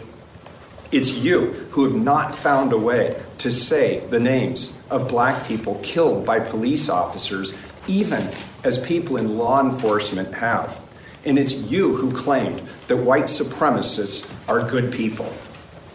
Your campaign of fear is as anti democratic as anything you've done to create hate and vitriol in our beautiful country. You've tried to divide us more than any other figure in modern history. And now you want me to stop the violence that you helped create. Uh huh. Yeah. 90 days in. Ted Wheeler, I mean, he is a caricature. He, I mean, he is a caricature of Kyle MacLachlan playing the mayor of Portland in the show Portlandia, a guy sitting on a bouncy ball, you know, one of these granola. I mean, but that's the spin now that you're getting. All of us are less safe because Donald Trump can't do the job of the American president. That was Joe Biden's response. Well, we'll pick it up here. Uh, we'll pick it up right there when we come back to close out the hour. Just a little bit more in terms of the Democrats' pivot now that they know that they're suffering in the polls as a result of appeasing violence and lawlessness in America's cities.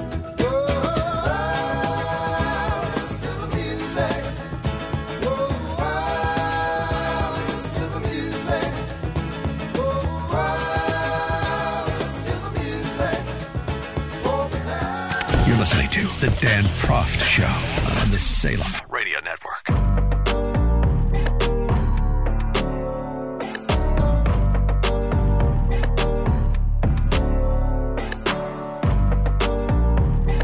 Welcome back to the show. We were talking about um, the response from mayors like Ted Wheeler, Portland mayor, to the uh, prospect of President Trump's sending in federal law enforcement to help those mayors get control of their cities.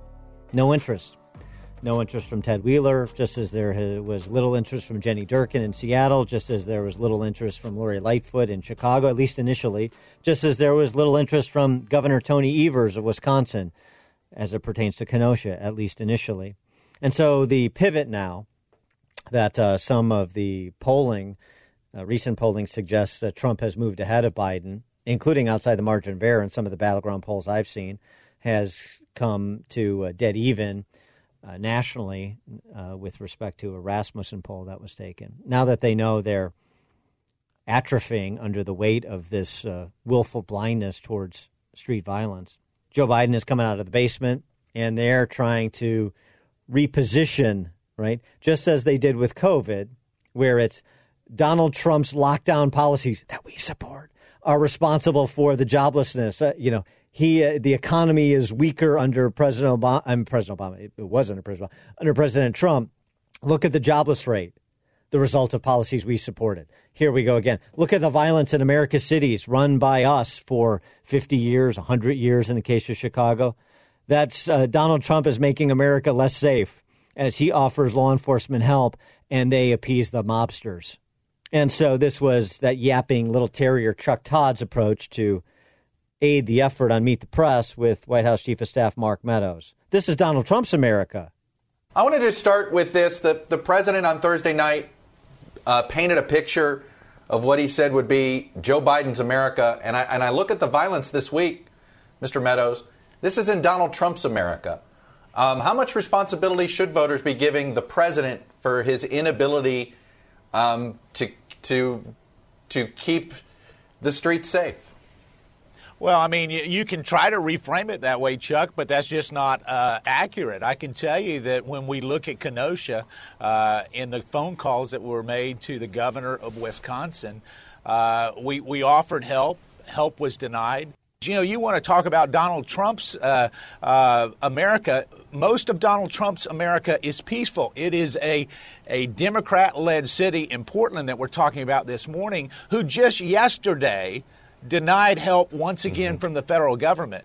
And it was Chuck Todd just recently, the first iteration when the rioting broke out across America, that uh, and and the New York Times and all of the other handmaidens to the cultural Marxist left that were saying what the prospect of federal law enforcement uh, being deployed to cities like Portland and others, prospect of even federal troops federal law enforcement, much less federal troops, that was authoritarian. This was dictatorial on behalf of Trump. Now, as these mayors let violence run wild in their cities, put the police on the on their heels, now it's Trump's fault for not keeping the city safe. Ah, the intellectual consistency. It's something to behold, isn't it?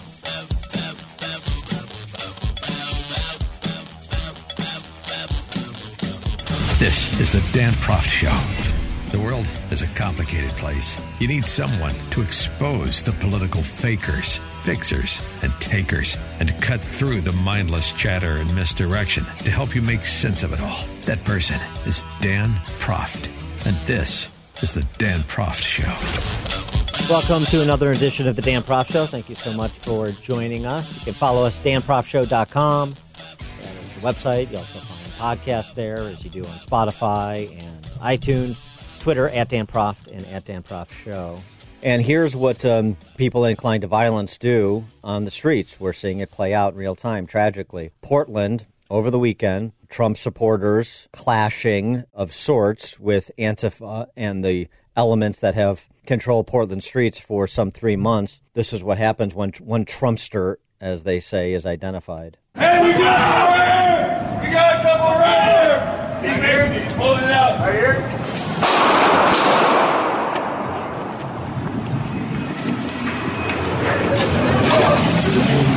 You okay? Jay. No. Jay. You alright? Hey, watch out, bro. She's to, oh, she's trying to help him. She's the next trying to help him. So let There is a um, video of that shooting. You see uh, the shooter and some other individual run after they shot and killed this guy on the streets of Portland. Later in the evening, uh, Antifa had an Antifa gathering on the streets of Portland, the streets they control. This uh, Antifa member had this to say as word got around about the killing. Y'all are not angry, you're not paying attention. If y'all are not angry, you're not with me. Everybody wake up. We're with you. Everybody needs to realize what's going on in these streets. Our community, our community can hold its own without the police. We can take out the on our own. I am not sad that a fascist died tonight. I'm not sad that a fascist died tonight, was the reaction. And so now, what are Democrats to do as they're finally realizing that uh, the majority of the country, overwhelming majority of the country, is not down with violence and lawlessness on the streets of urban centers or uh, not so urban centers like Kenosha? Uh, Mark Meadows was on Meet the Press with that yapping little terrier, Chuck Todd, and uh, that's the play that Chuck Todd uh, was trying to make, as other Dem politicians were, all working in concert with one another. Meadows wasn't having it. I wanted to start with this. The, the president on Thursday night uh, painted a picture of what he said would be Joe Biden's America. And I, and I look at the violence this week, Mr. Meadows. This is in Donald Trump's America. Um, how much responsibility should voters be giving the president for his inability to keep the streets safe?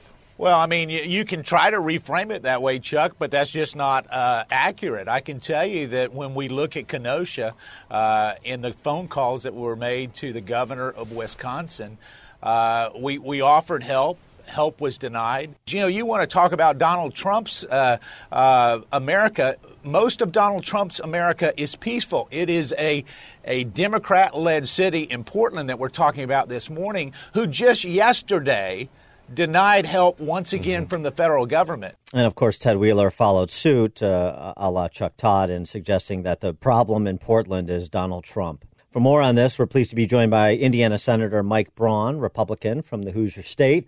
Senator Braun, thanks for joining us again. Appreciate it. Hey, good to be back on. So, uh, is uh, is Trump uh, responsible for the violence on the streets of America? Yeah, you got to realize that in the time I've been there, a year and a half, a little bit more, uh, the Democrats, their forte is taking facts and spinning them into something that they want you to hear. I mean, let's look at it. These places have been run three, four, five decades by the same governance, and all of a sudden you want to turn that around and blame it on someone else.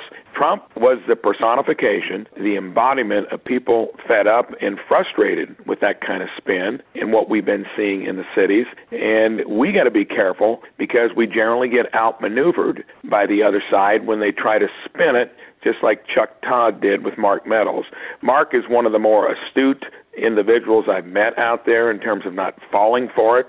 It is a battle we're going to be in, and Trump's best chance for getting reelected is being played out on TV night after night in these places that have gone to lawlessness and lost. That's why you get the real estate business as busy as it is. People are moving away. They're voting with their feet, not only for their businesses, but also where they want to live. Uh, something interesting happening in Northwest Indiana. You've had uh, a handful of mayors, and uh, uh, the word is that more may be following, leaving their party, uh, leaving the Democrat Party, and coming over to the Republican Party ostensibly in part because they no longer recognize their party as it pertains to the maintenance of peace in communities. I think that's smart, and that's happened throughout Indiana, not just in the Northwest, where I'm from. The southern third of the state is arguably culturally and fiscally more conservative than any part of the state. Used to all be blue dog Democrats.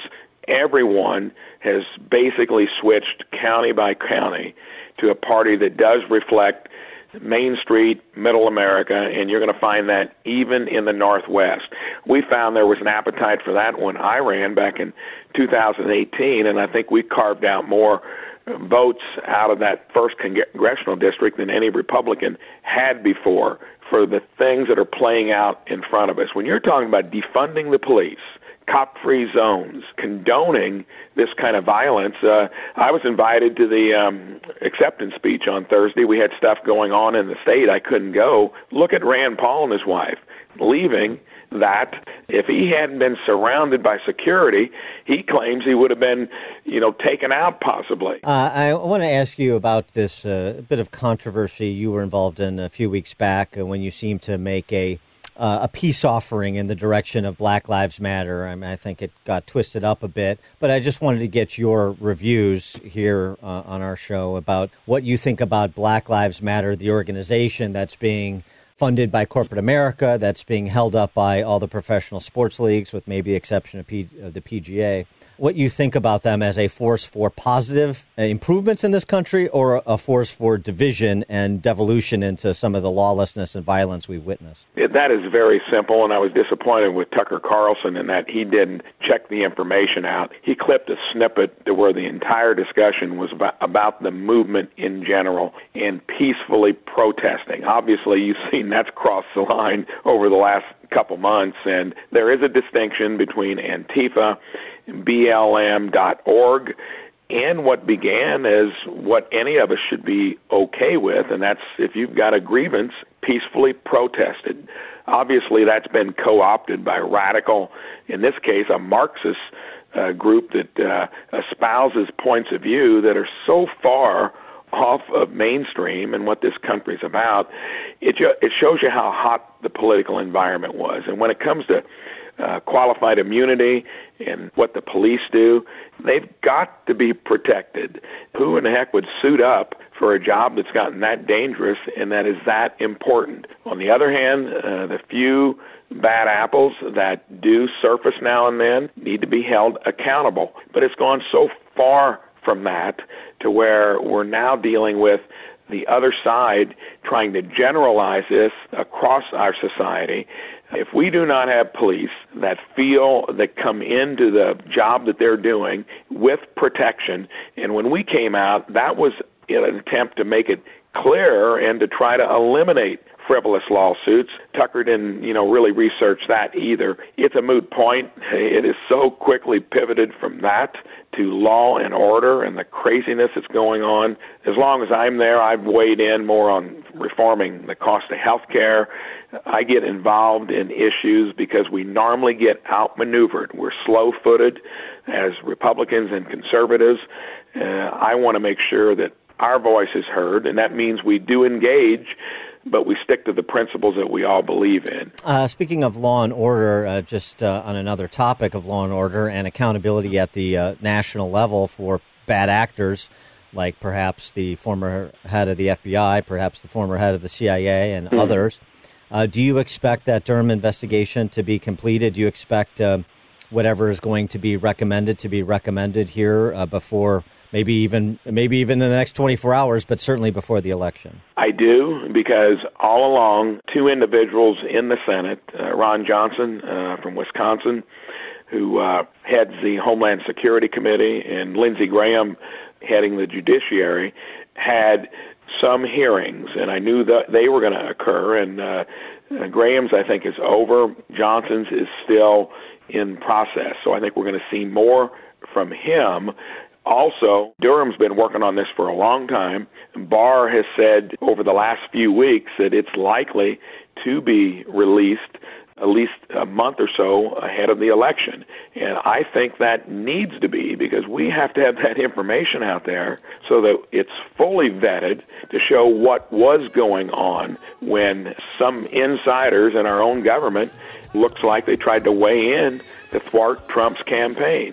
He is Indiana Senator Mike Braun, Republican from the Hoosier State. Senator Braun, thanks again for joining us. Appreciate it. Thanks for having me on.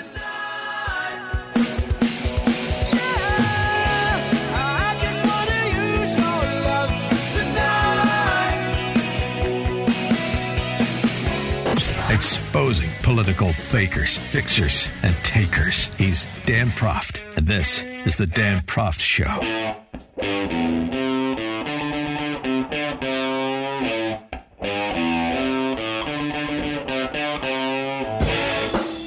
Welcome back to the show. Picking up on our conversation with uh, Senator Mike Braun uh, and heading back to Kenosha.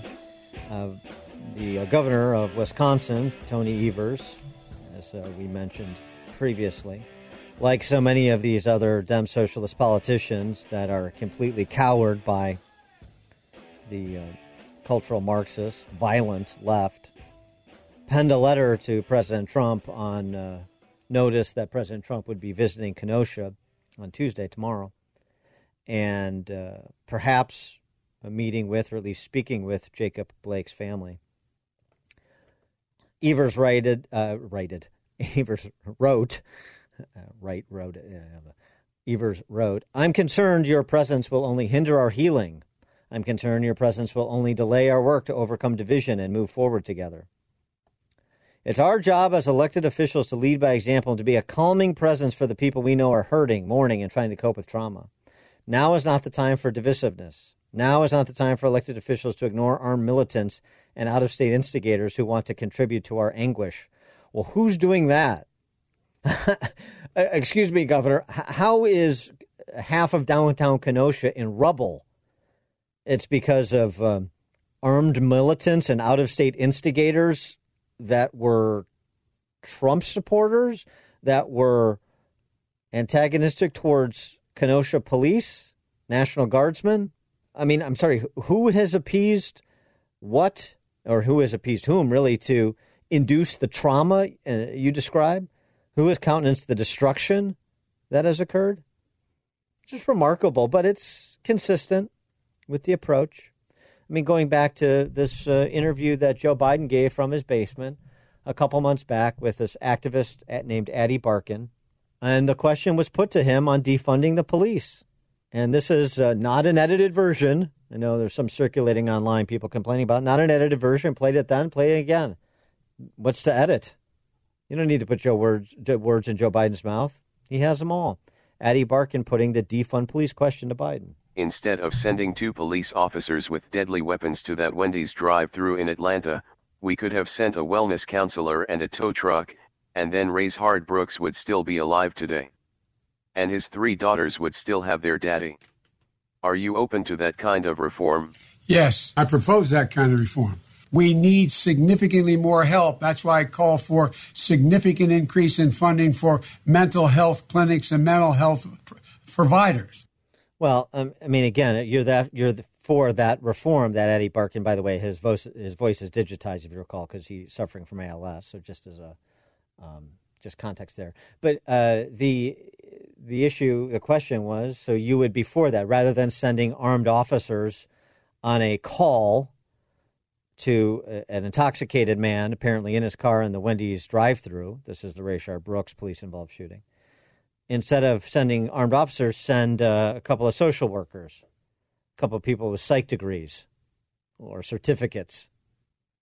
And he's yes, I mean that's the definition of the defund, reimagine police initiatives that are being pushed in places like Minneapolis and Denver and elsewhere. Uh, that's not confusing. And so, uh, getting back to the Jacob Blake case, what do we know about that? What do we know about the warrant out for Jacob Blake's arrest now that we know police, per uh, inter- interplay with dispatch, police knew that he had an outstanding warrant for sexual assault? Jacob Blake forbidden from going to the Kenosha home of his alleged victim from a May 3rd incident. Police dispatched following a 911 call from her saying he was there. They were aware he had an open warrant for felony sexual assault, according to dispatch records at the Kenosha Professional Police Association. Uh, the complaint obtained by the New York Post describes in detail what Blake is accused of doing to this woman that he knew. The victim told police she was asleep in bed. This is the May 3rd incident. She was asleep in bed with one of her children when Blake came into the room about 6 a.m. Allegedly said, I want my stuff, but he didn't use the word stuff. She told cops, Now, this is graphic, but I'm going to read it because you need to hear it. She told cops Blake used his finger to sexually assault her sniffed it and said, Smells like you've been with other men, quote unquote. The officer who took her statement said she, quote, had a very difficult time telling him this and cried as she told how the defendant assaulted her. The alleged victim said Blake, quote, penetrating her digitally caused her pain and humiliation, was done without her consent.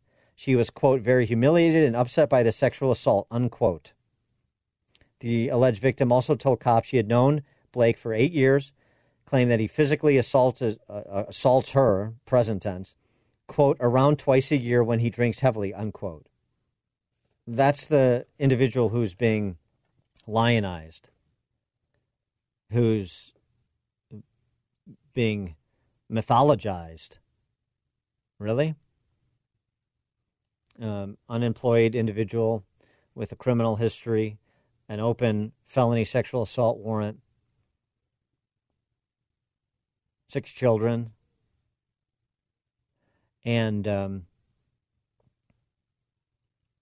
somebody who had at least five opportunities to de escalate the situation per the police call from this woman who is alleged to have already been victimized by Blake, m- maybe multiple times. No less than five times. And at every turn, he escalated. I, I don't understand. I repeat this because the left is repeating the mischaracterization of what you see on the video. He was there improperly. He wouldn't re, re, he wouldn't give her her car keys back. He uh, had a physical confrontation with police. We see it. How does that start? They just attacked him and he's defending himself? Come on. Down on the ground, they try to tase him. He gets up. Again, non comply goes to the driver's side door, opens it. Officer trying to pull him back by his shirt reaches for a, a knife, according to according to the investigators, and then is shot. He's de-escalating and police are escalating. That's the story of the lieutenant governor of Wisconsin and so many others. And uh, when asked about what we understand to be true by Anderson Cooper, Here's what Jacob Blake's father had to say. As you know, the Kenosha Professional Police Association, which is a police union, they said that they late today said that Jacob was armed with a knife, didn't comply, that he had fought with police and put an officer in a headlock. I know you aren't able to say much uh, about this, but were you aware of this? You, is that accurate? Some people say Brussels sprouts taste good. Um, I don't get the reference. I hate Brussels sprouts. You don't want to talk about this. Uh, some people say Brussels sprouts taste good, right? This is his way, I guess, of saying some people say things that aren't true because he doesn't like Brussels sprouts. And so the police association there is lying, and uh, that's his way of saying they're lying without saying they're lying. Hmm, okay, well, we'll see. Uh, and now we wait for Brussels sprouts to be uh, banned by the FDA as racist and CNN to do a town hall hosted by Don Lemon as to whether Brussels sprouts cause or are just indicative of white supremacy. Can this get any more ridiculous? This is Dan Proft.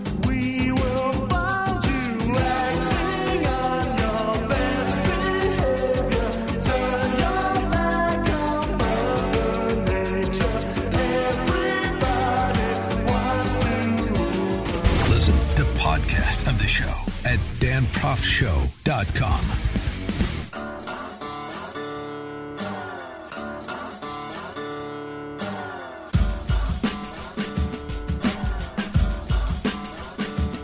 Welcome back to the show. Great piece by uh, Holman Jenkins in the Wall Street Journal over the weekend about uh, California as um, one of the best examples of being the worst example, right there with my home state of Illinois. Uh, he talks about California needing ideas, and he uses the delivery of power, literally keeping the lights on, as one of the examples. He uh, writes about the absurdity. California politicians spend much of their time obsessing about a climate change problem they can't fix. Their state accounts for less than one tenth of 1% of global emissions. There's nothing they can do, but that doesn't stop the pantomime that there is something they can do. But it's very uneven what they want to do in furtherance of their stated environmentalism. Customers of municipally owned utilities in LA and Sacramento were spared any power outages recently because local politicians are directly in line for blame if the lights go out there. The unheralded corollary is that these utilities insist on keeping fossil fuels a big share of their mix. The LA Department of Water and Power gets 48% of its power from coal or gas. The Sacramento Municipal Utility District, 54% from natural gas. Compare this with 15 to 17% for the giant private utilities such as South, Carol- South uh, Southern California Edison and Pacific Gas and Electric that cover much of the state. Why? Maybe because their CEOs and shareholders are more easily bullied into signing up for the state's green goals maybe because political accountability is attenuated across their sprawling multi-jurisdictional service areas. He makes the point, does Jenkins, that this is not a plea for public ownership or small is beautiful, but it's a, a plea for political accountability to be advanced where it's needed, where market accountability is legislated out of existence by monopoly regulation, government regulation, as is the case here. And so no power loss in LA and Sacramento. Meanwhile, 200,000 Pacific Gas and Electric customers across 30 counties lost power last week. More than 5 million others don't. So who's responsible? Nobody. And therein lies the perverse incentives of the government sanctioned monopoly, as so many perverse incentives we see playing themselves out in government centric sectors. For more on all this, we're pleased to be joined again by our friend Don Boudreaux at uh, George Mason University, and Mercatus Center. Don is. He's also a contributor to uh, Cafe Hayek. Don, thanks for joining us again. Appreciate it. I'm happy to be back, Dan. The, you know, the California, where you see big ideas, particularly in a big sector, a sector that, say, was responsible for 70% of the job creation during Obama's eight years as president, and yet opposed philosophically by those same individuals who enjoyed the benefits of the job creation from the innovation in that industry. You yeah. see it playing out in, in California. I mean, these are big issues in addition to all that we have going on with respect to COVID and, and violence on the streets. Yeah, and, and, and, there's also this other thing in California, this new piece of legislation that's attempting to declare independent contractors like Uber and Lyft drivers as being employees, which would, of course, raise the cost to these companies of using these drivers, which is going to put a lot of these people out of work because they're not worth being paid what they would have to be paid, and so it's going to make tr- local transportation in California worse. It's just an awful thing. My brother lives in Nevada City, California. He's always complaining about how absurd the regulations are at the state and local level in that in, in that part of the world. Uh, I wanted to, to get to your piece on um, labor unions and bargaining power because he, here's the the stated position of many conservatives, even. Hey, I believe in the right to collectively bargain. I maybe not for public sector workers where they're on both sides of the deal. They're public sector unions. They're negotiating with the politicians they finance and get elected. But in the private sector with the trade unions, it's an adversarial negotiation. Whatever they come up with, they come up with. And uh, there's nothing wrong with that. So, um, you know, this is the appeal that conservatives make to electricians and plumbers and operating engineers and other tradesmen.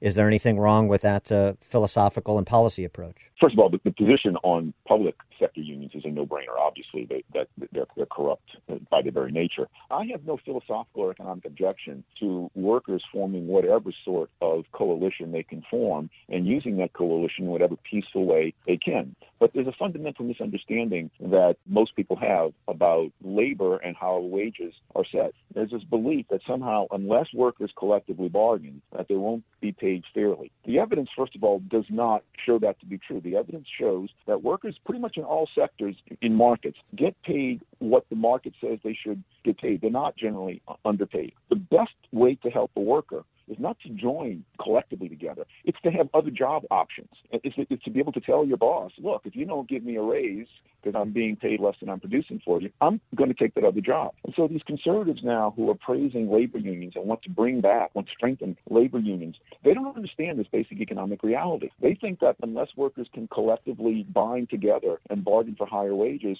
that uh, workers are helpless. And that's simply untrue. If these conservatives really do believe that most American workers are underpaid, then what they should do is start their own businesses and give those workers the option to work for them. If these workers really are underpaid, that's like money on the table for an entrepreneur to come along and, and, and buy up these underpriced assets. When we come back, I want to uh, uh, just continue this conversation. I have one more question to push back on, on what you were just describing. I want to get your reaction to it.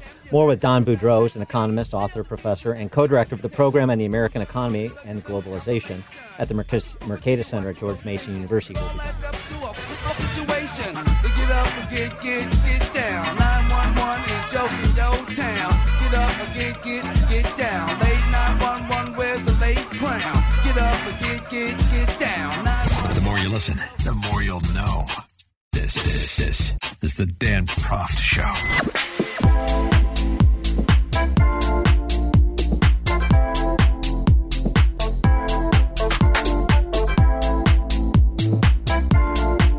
Welcome back to the show, and we're speaking with Don Boudreaux, who's an American economist, author, professor, and co-director of the program on the American economy and globalization at the Mercatus Center at George Mason University. Also, you can find his musings at Cafe Hayek, which is a, a great blog for those interested in economic thinking, both practical and philosophical. And we were talking about uh, labor unions, particularly trade unions, and you were talking about the leverage, you, uh, the way to create leverage for better wages, Don, and the way to create leverage for better wages is to have to be in demand.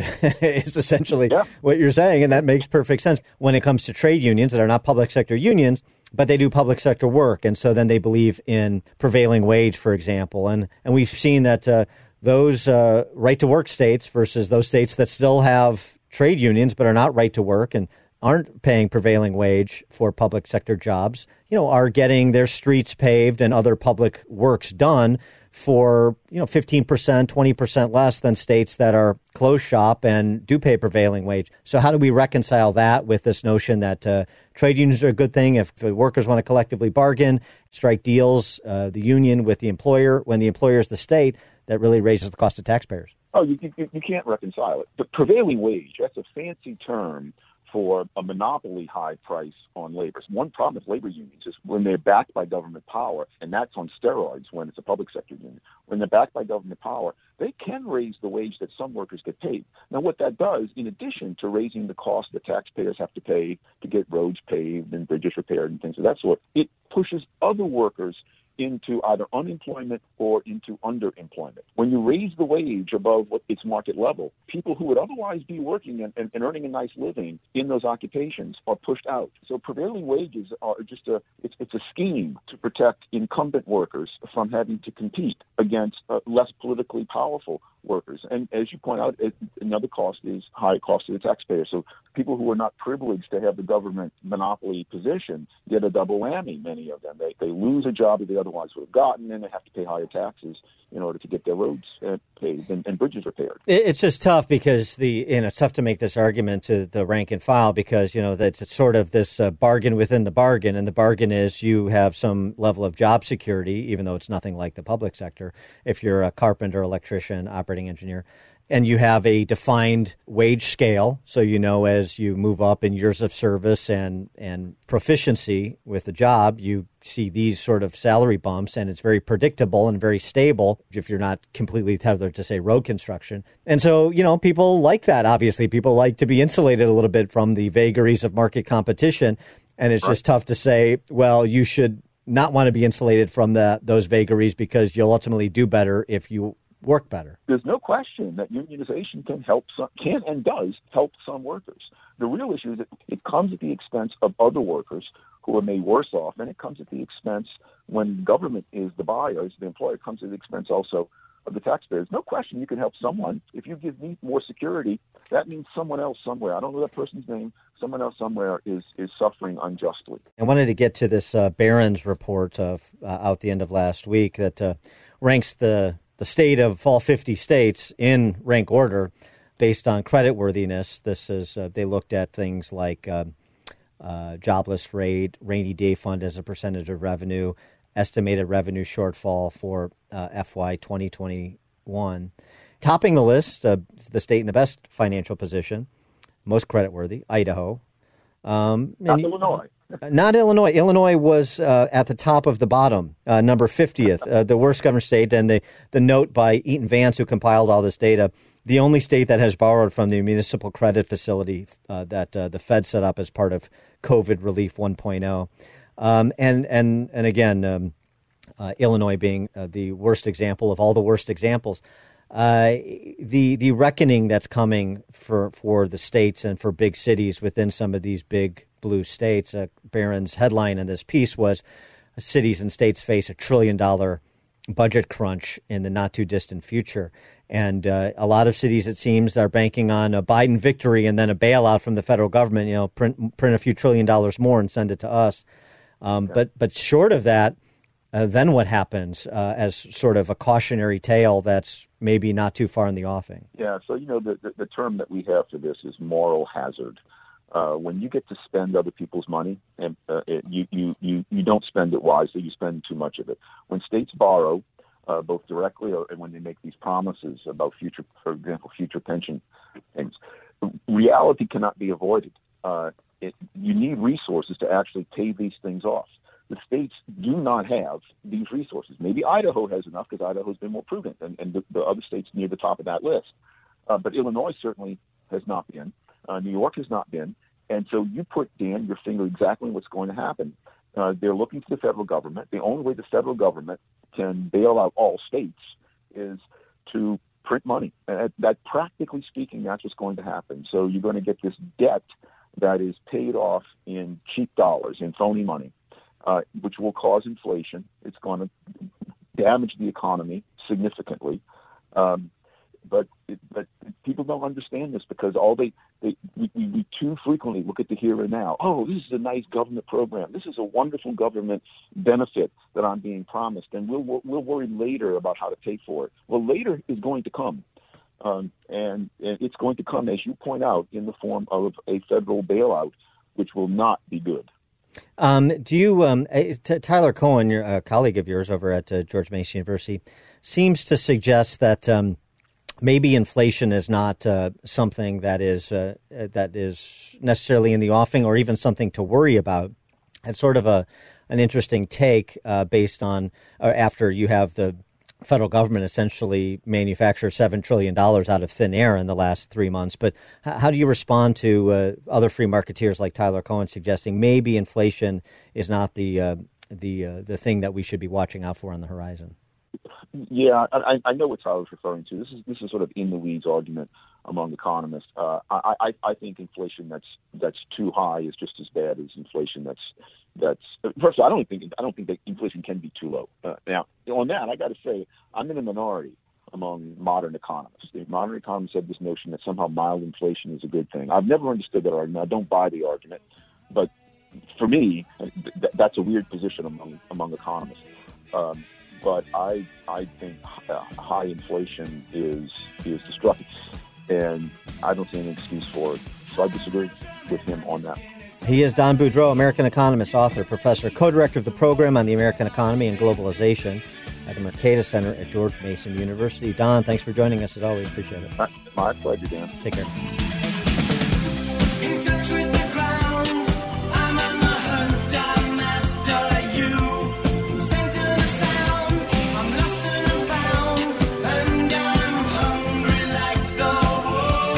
Listening to The Dan Proft Show on the Salem Radio Network.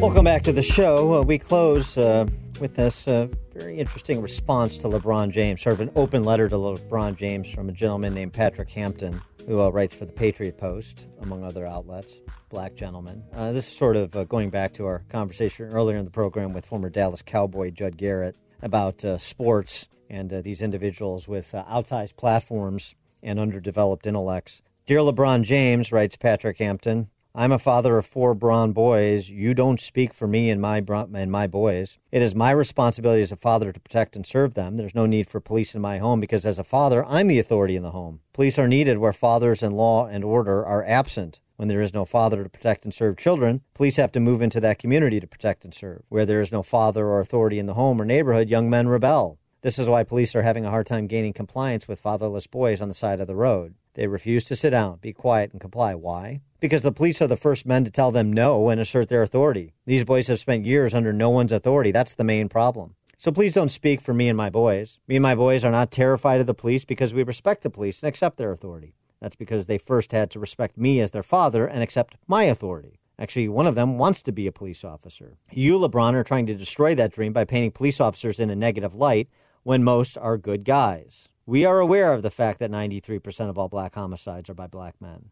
If you really want to help fatherless boys like yourself, stop using fear tactics and guilt trips. Help promote legislation like equal shared parenting that helps divorced dads and single dads have more time with their children without paying more child support. Stop blaming the police and help build better fathers. Stop saying police need more training and train more dads and young black boys on the rule of law and police protocols. Remember, there are millions of black and brown boys out here that are not being killed by police. They're alive and doing quite well. How? We obey the law.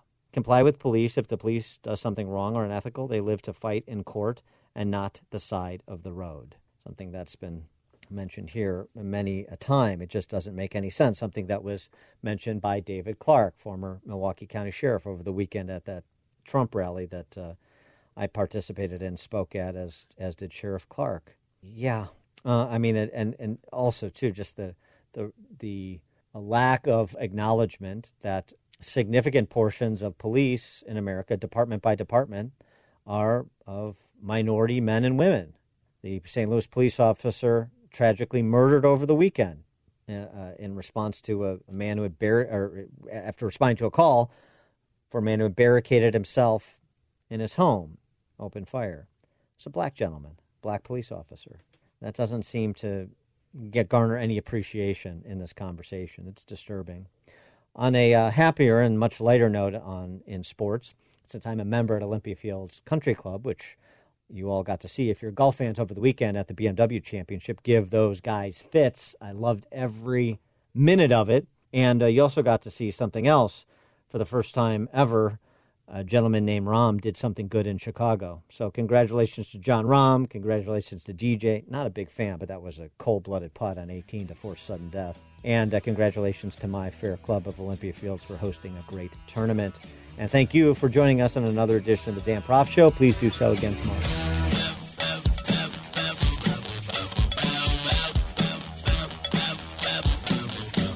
This is the Dan Proft Show.